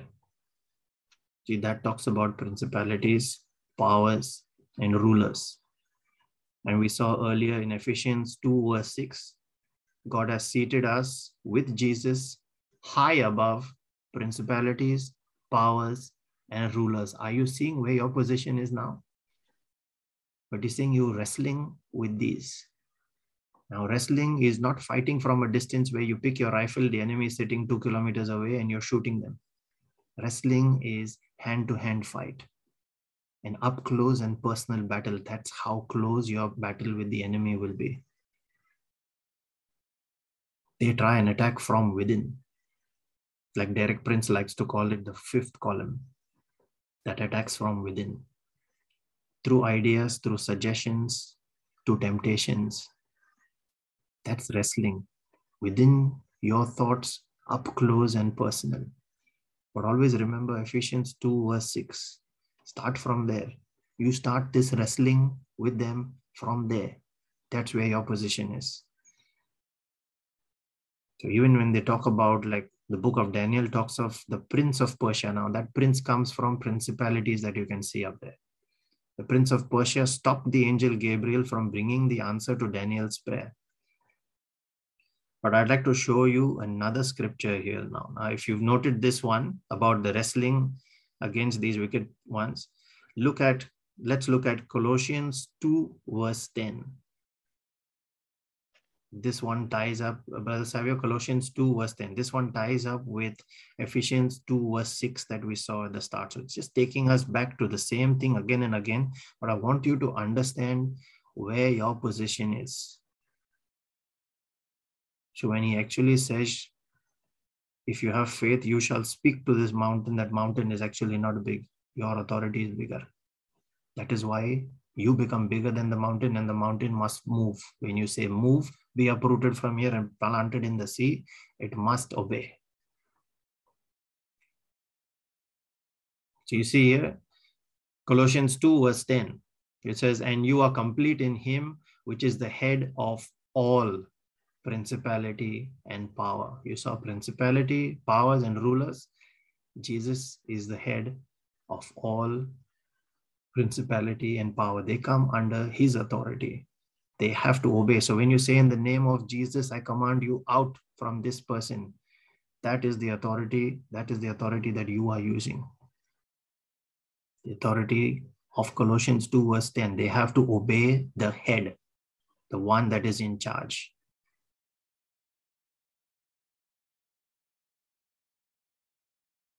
And then we saw Ephesians 1 verse 20, 21. That's so yeah, the combination of Ephesians 2 verse 6 and Ephesians 1 verse 20, 21. That's where you are seated in that position with this head who sits above them. An example of that was used in by, by um, the Archangel Michael. We see that in the book of Jude, verse 9. Brother Savio, just we won't read it, we'll just uh, project it on screen Jude, verse 9. Just like to highlight one thing to you there. It talks about the, uh, the angel Michael fighting against Satan for the body of Moses. Now, because the body of Moses carried the anointing and all authority, Satan wanted to steal it.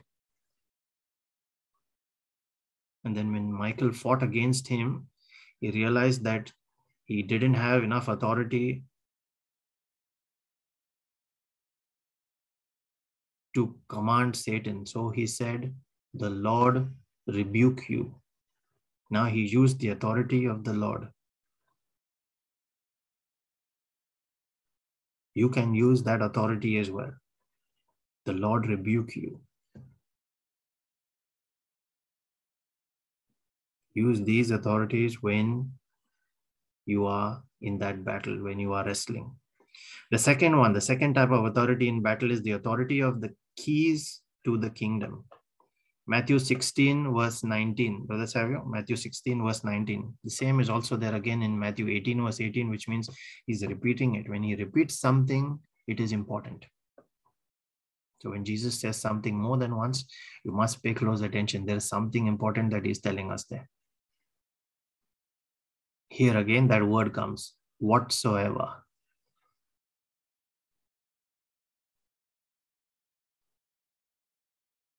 You seeing the word whatsoever there in the middle of the second line? Yes, Brother Savio, can you please read it? And I will give unto thee the keys of the kingdom of heaven. And whatsoever thou shalt bind on earth shall be bound in heaven. And whatsoever thou shalt loose on earth shall be loosed in heaven. Now, this is the crux of our authority that we use in our battles when we are praying. And that prayer is where I said the next level of the next step in your journey after servanthood, sonship, and then priesthood. That's where you are utilizing this in your prayer. And then you speak out in command and you say, I bind spirit of infirmity, spirit of wickedness. I curse them, rebuke them, cast them into the lake of fire and sulfur. And then when you are praying for someone's healing, for their restoration, you can lose from the, the heavenly supplies, from the divine providence that is made available. You lose health, you lose strength, you lose a new organ to replace one that was damaged. So, this authority to bind and to lose the keys to the kingdom, that's what Jesus calls them. So, keys means that is what unlocks a whole realm of possibilities that you can then make use of. Binding and losing.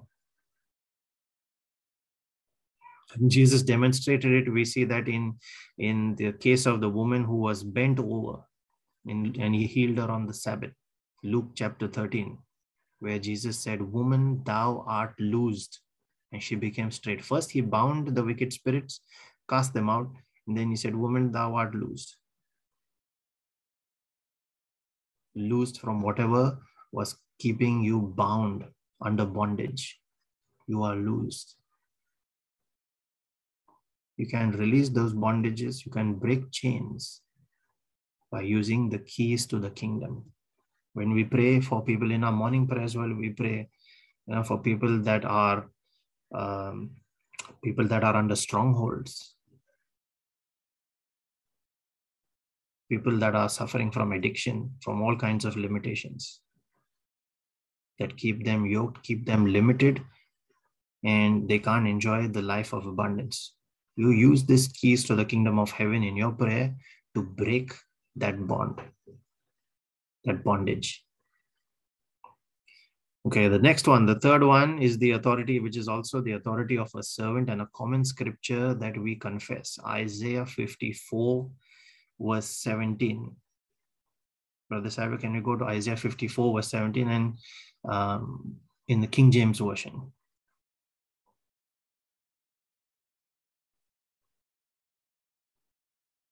we normally only limit ourselves to the first part. Today, I'd like you to take a closer look at the second part of that verse.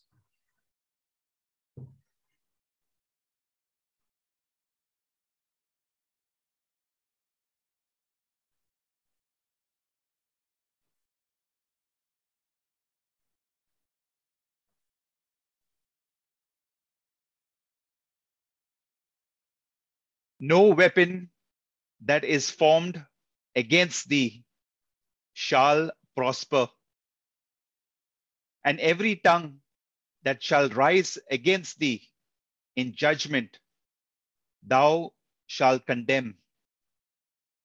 This is the heritage of the servants of the Lord, and their righteousness is of me, saith the Lord. Are you seeing that second part there? We often always say, No weapon formed against me shall prosper. I am immune. But more important is every tongue that shall rise, every accusation that is brought against you in judgment. Isn't that quite paradoxical? Here's someone already pointing a finger at you and accusing you. And, in, instead, God is saying, Well, you shall condemn them. They can't accuse you, they can't condemn you, but you can condemn them. Look at that second part of the verse there. This is your heritage, your inheritance as a son, as an heir, as a servant of the Lord. Look closely at the words that are used there. He says heritage, and then he talks about servants. And says your righteousness there, if you're, a, you're an heir and a servant of the Lord, then your righteousness is of me. No finger can point at you. Every such tongue that stands in judgment, you will condemn. That is your authority. The fourth one, Psalm 145. Now, this is authority given to the saints. Uh, Brother Savio, Psalm 149, verses 5 to 9.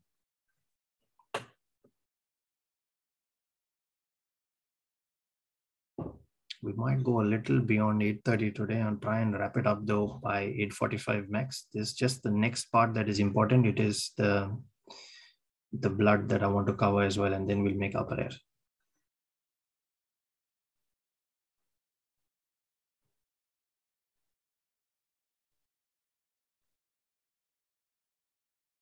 so psalm 149 verse 5 to 9 now this is the authority to the saints now who are the saints they're not the statues or the frames that you see in church, pictures of holy men and women. The Bible refers to all believers and followers of Jesus' teachings as saints. That is you and me as well when we consider ourselves believers in Christ. And the ones that you see in church, those statues and the pictures that we you know call on their intercession for as well these are ones that modeled their lives on that same discipleship of Jesus. And that's how they were able to walk in that authority where miracles were attributed to their lives. Now, if we can do what they did, we are able to walk in the same results that they did as well. So that's the good news for us. That's what we are called to do. So here it's talking about the authority of the saints. Yes, Brother Savio, can you please read it? Let the saints be joyful in glory. Now just a second before you go further. Wherever it says saints put yourself in that picture as you're listening to it. Yes please go ahead. Let them sing aloud upon their beds. Let the high praises of god be in their mouth and a two-edged sword in their hand to execute vengeance upon the heathen and punishments upon the people, to bind their kings with chains and their nobles with fetters of iron, to execute upon them the judgment written this honor have all his saints. Praise ye the Lord. That last line is what I'd like you to remember. Look at it closely. The honor to execute upon them the judgment that is written. You get that honor to execute the judgment. How do you execute that judgment? We see that in Job 22, verse 28. Brother Savio, can we look at Job 22, verse 28? That is how you will execute the written judgment. So you pick a judgment from the Bible that is already written in God's word. And if that he has decreed that this is how it should come to pass, then all you are doing is picking that and you are proclaiming it. Yeah, Job 22, verse 28.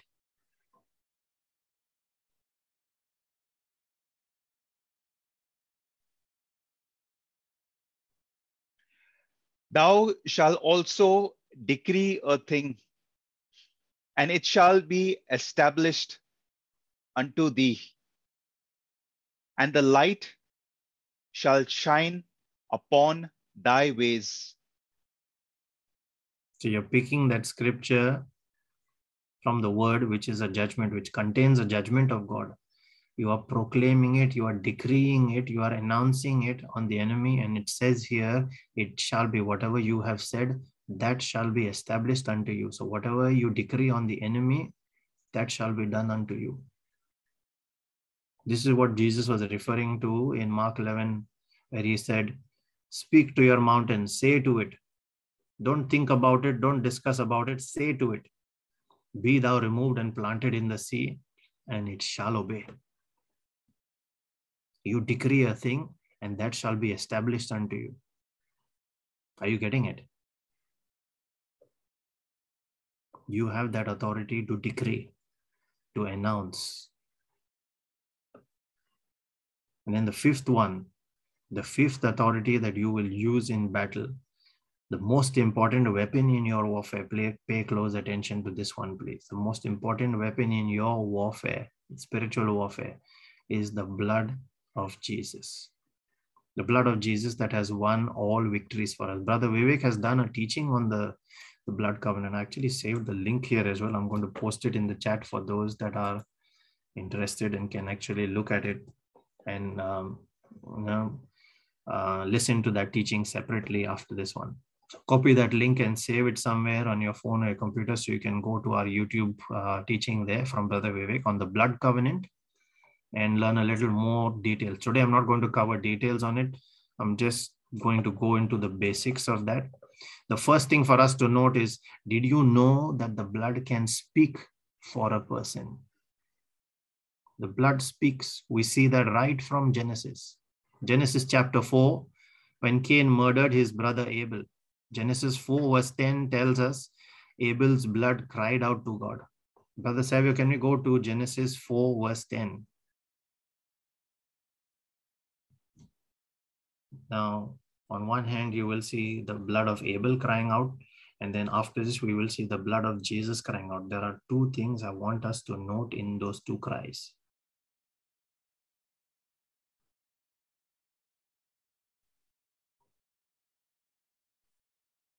And he said, What hast thou done?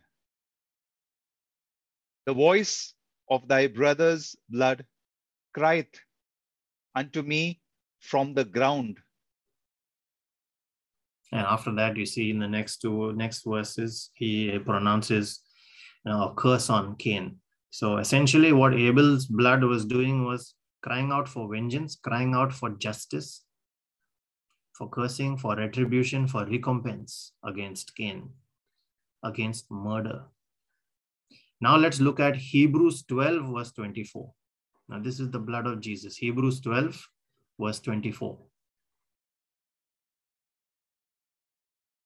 When Jesus was crucified on the cross, his blood was shed. That blood fell to the ground. From the ground, that blood cried out as well.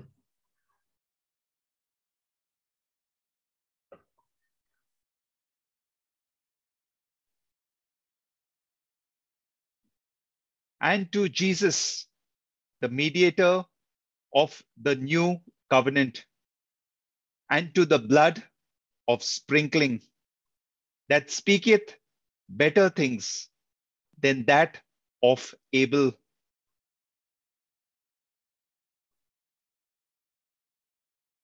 So you see now it says that speaks better things than the blood of Abel, and it calls him the mediator there.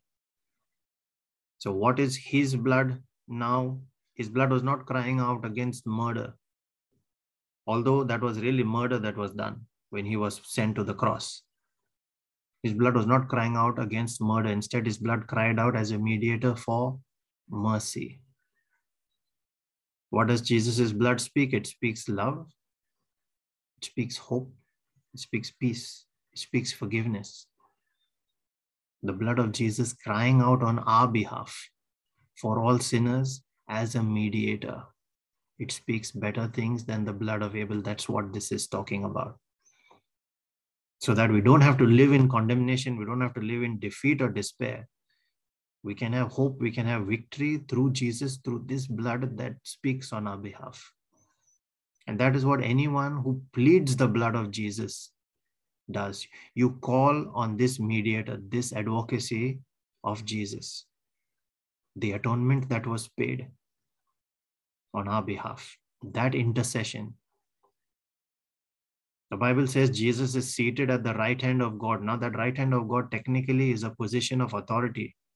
When you are in a position of authority, yet what is he doing there? It says interceding for us, praying up close to the Father, and yet praying. Plead that blood when we plead is we are invoking that position of Jesus where he is seated and saying, intercede for us. You take over you now take over the battle so that I become the reporter and I report on this battle while you intercede, while you be my advocate, you fight my case, you present the strong reasons for me in God's court of law. You put him in remembrance of all that he has said and declared in his word. And that is what Jesus takes up. That is what that blood does for us when we plead the blood of Jesus. Most important weapon that we use in our warfare now, here are quickly five things that the blood will do for you. We took this a couple of days ago in our morning uh, encounter with the Lord as well, but I'm just going to quickly run through them and I'll mention the scriptures as well so you can make a note. The five things that the blood will do for you. The first one is we have redemption through the blood. We see this in Ephesians 1, verse 7, where it tells us the exact same words you have redemption through his blood. So all was not lost when Adam fell from grace, that blood was able to restore it for us. Like the prodigal son, even when we lose our authority, we can repent and come back. And it is through that blood that there is restoration, redemption. The second one, okay, just make sure we, we hurrying up for time as well. The second one is the fellowship with God that we have through the blood of Jesus. We see that in Hebrews 10, verse 19, where he has given us, gained us access to the Holy of Holies. So, where we have access through the Holy of Holies, through that blood, the veil in between is removed.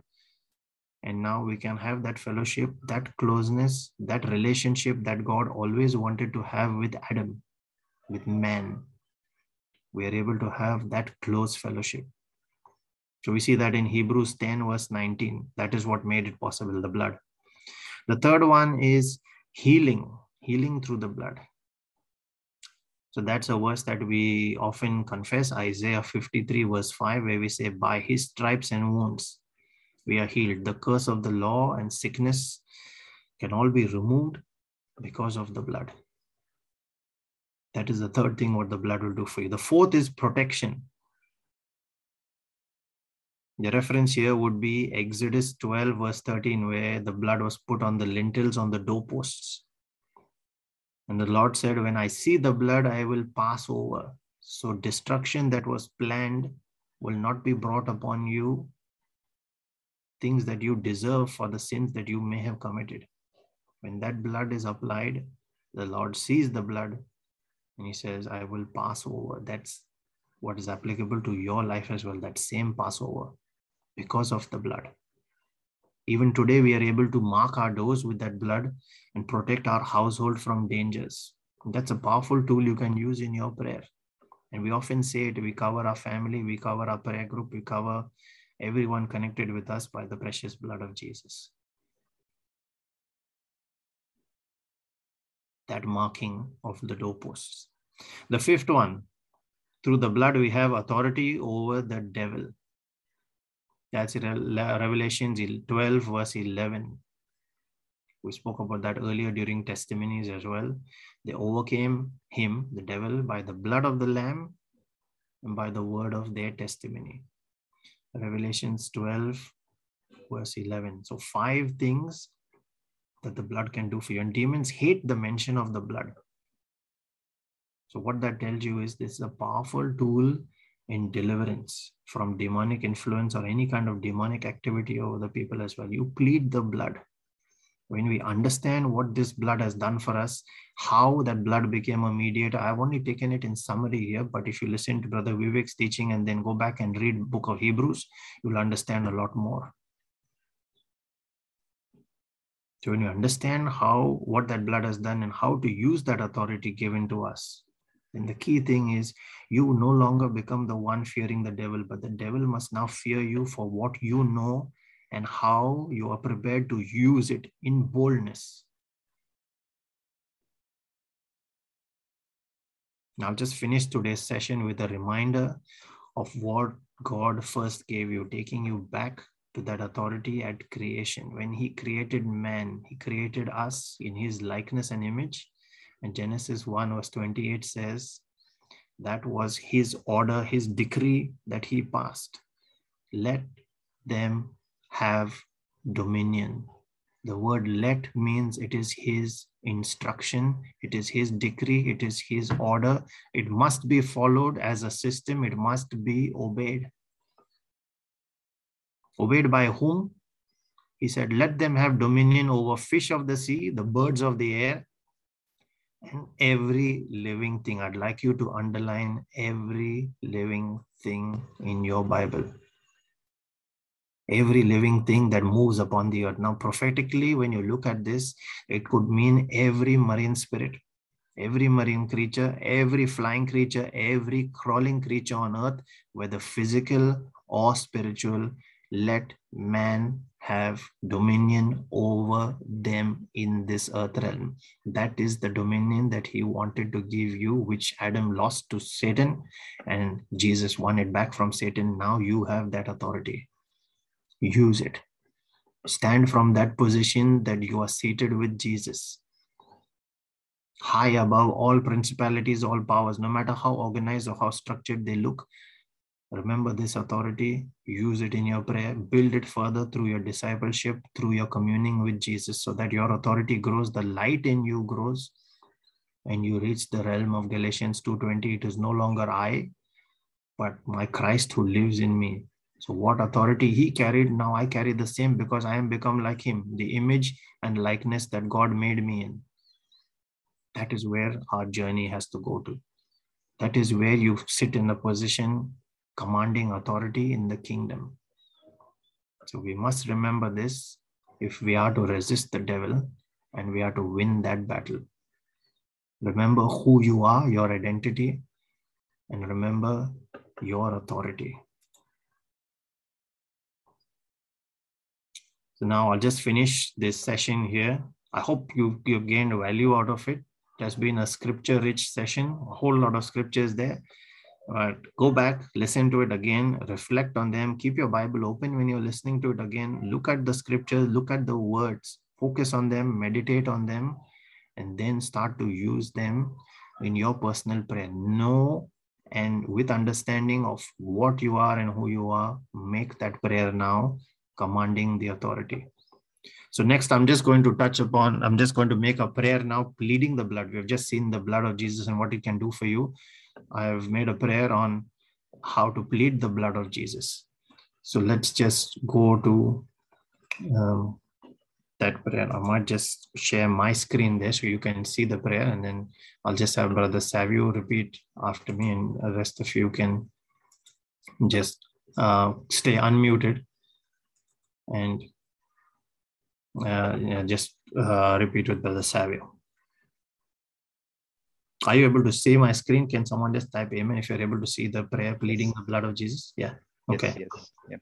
Okay. So let's, the first thing there is we are acknowledging, just like we have learned today, we acknowledge and claim our authority. So I'm going to say that, Brother Savio, if you, if you can just repeat after me. Father, I come in the name of Jesus. Father, I come in the name of Jesus. I thank you that it is written. I thank you that it is written. That you have seated me with Jesus.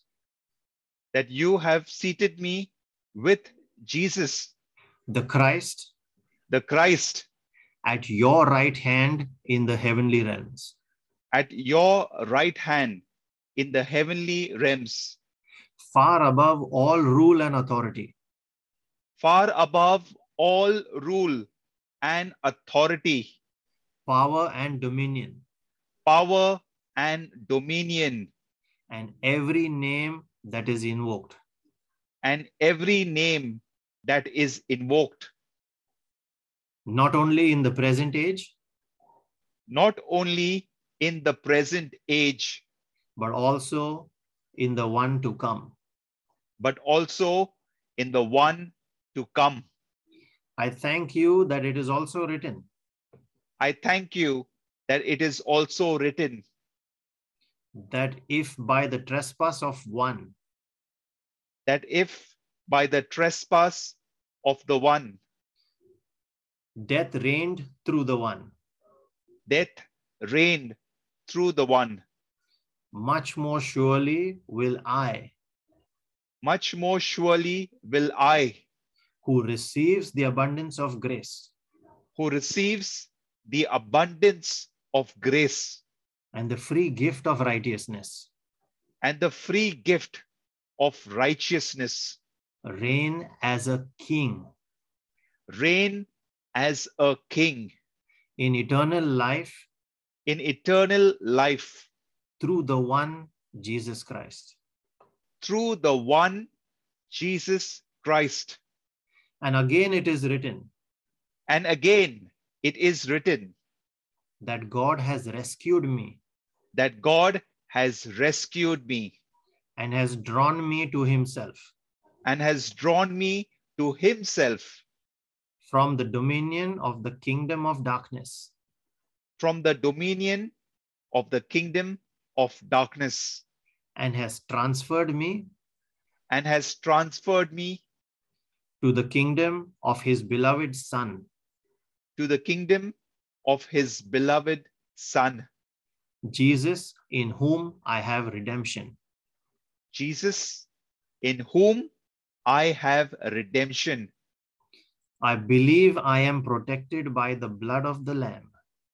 I believe I am protected by the blood of the Lamb, through which I have been granted access through which I have been granted access to the holy of holies to the Holy of Holies.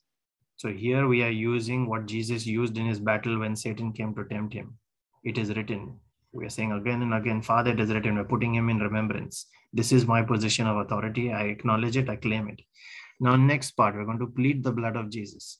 So, Father, I plead the blood of Jesus on my life, So, Father, I plead the blood of Jesus on my life, on all that belongs to me, on all that belongs to me, that you have given me. that you have given me.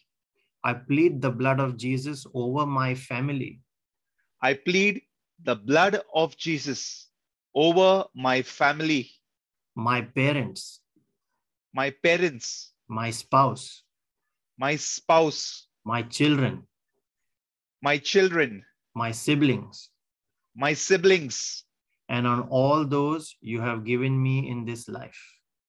and on all those you have given me in this life. I plead the blood of Jesus between me and all evil. I plead the blood of Jesus between me and all evil. So you're putting that blood in the gap now in between. They don't have direct access. Thank you, Lord, for this blood, Thank you, Lord, for this blood which has cleansed me from sin, which has cleansed me from sin, and sealed the new covenant and sealed the new covenant of which I am a partaker. of which I am a partaker. So we have used, we have, we have pleaded the blood. Now we are going to command that authority. We positioned ourselves, we have pleaded the blood. Now we command with authority. Satan, I'm here to tell you that you are paralyzed. Satan, I'm here to tell you that you are paralyzed. You cannot touch me, You cannot touch me, spirit, soul, or body. spirit, soul, or body. I plead the advocacy of the blood. I plead the advocacy of the blood. You cannot touch my family. You cannot touch my family. Now I'd like you to name every member of your family here. Let's take a few moments, name them. Your parents, your spouse, your children, grandparents also. And if you've got grandchildren, name them as well. Other members in your family, siblings, name them.